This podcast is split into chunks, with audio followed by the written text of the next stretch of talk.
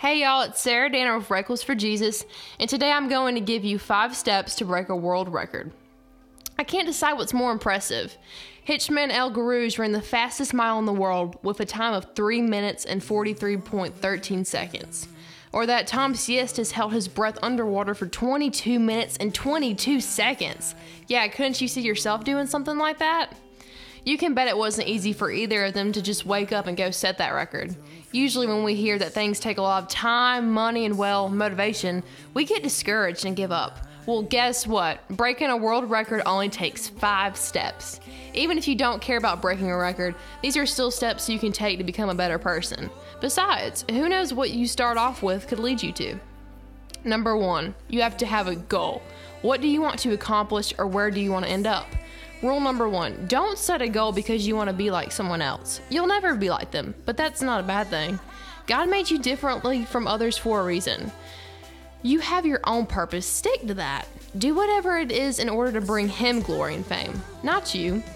Number two, study. Don't stop reading. This isn't like the studying you do in school, I promise.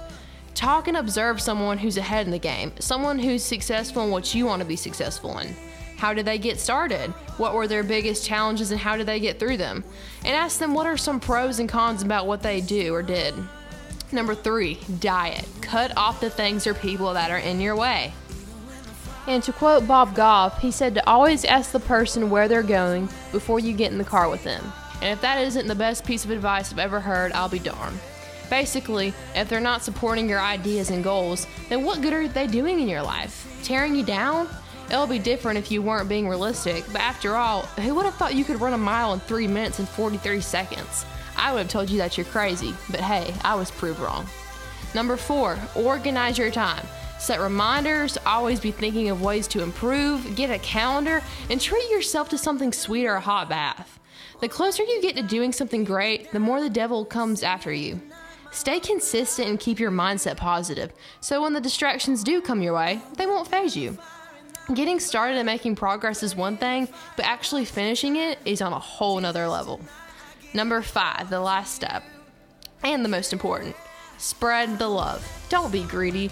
Tell others all about your incredible experience, what it taught you, and how you accomplished it. Inspire. Help a brother out. You'll also be helping this world out. May seem very small, but love is like a match. It lights fast and all over. Whether you end up in the Guinness World Record books one day or not, you're in a better spot than you were when you first started. No looking back. Thank y'all for listening. Go do something great this week.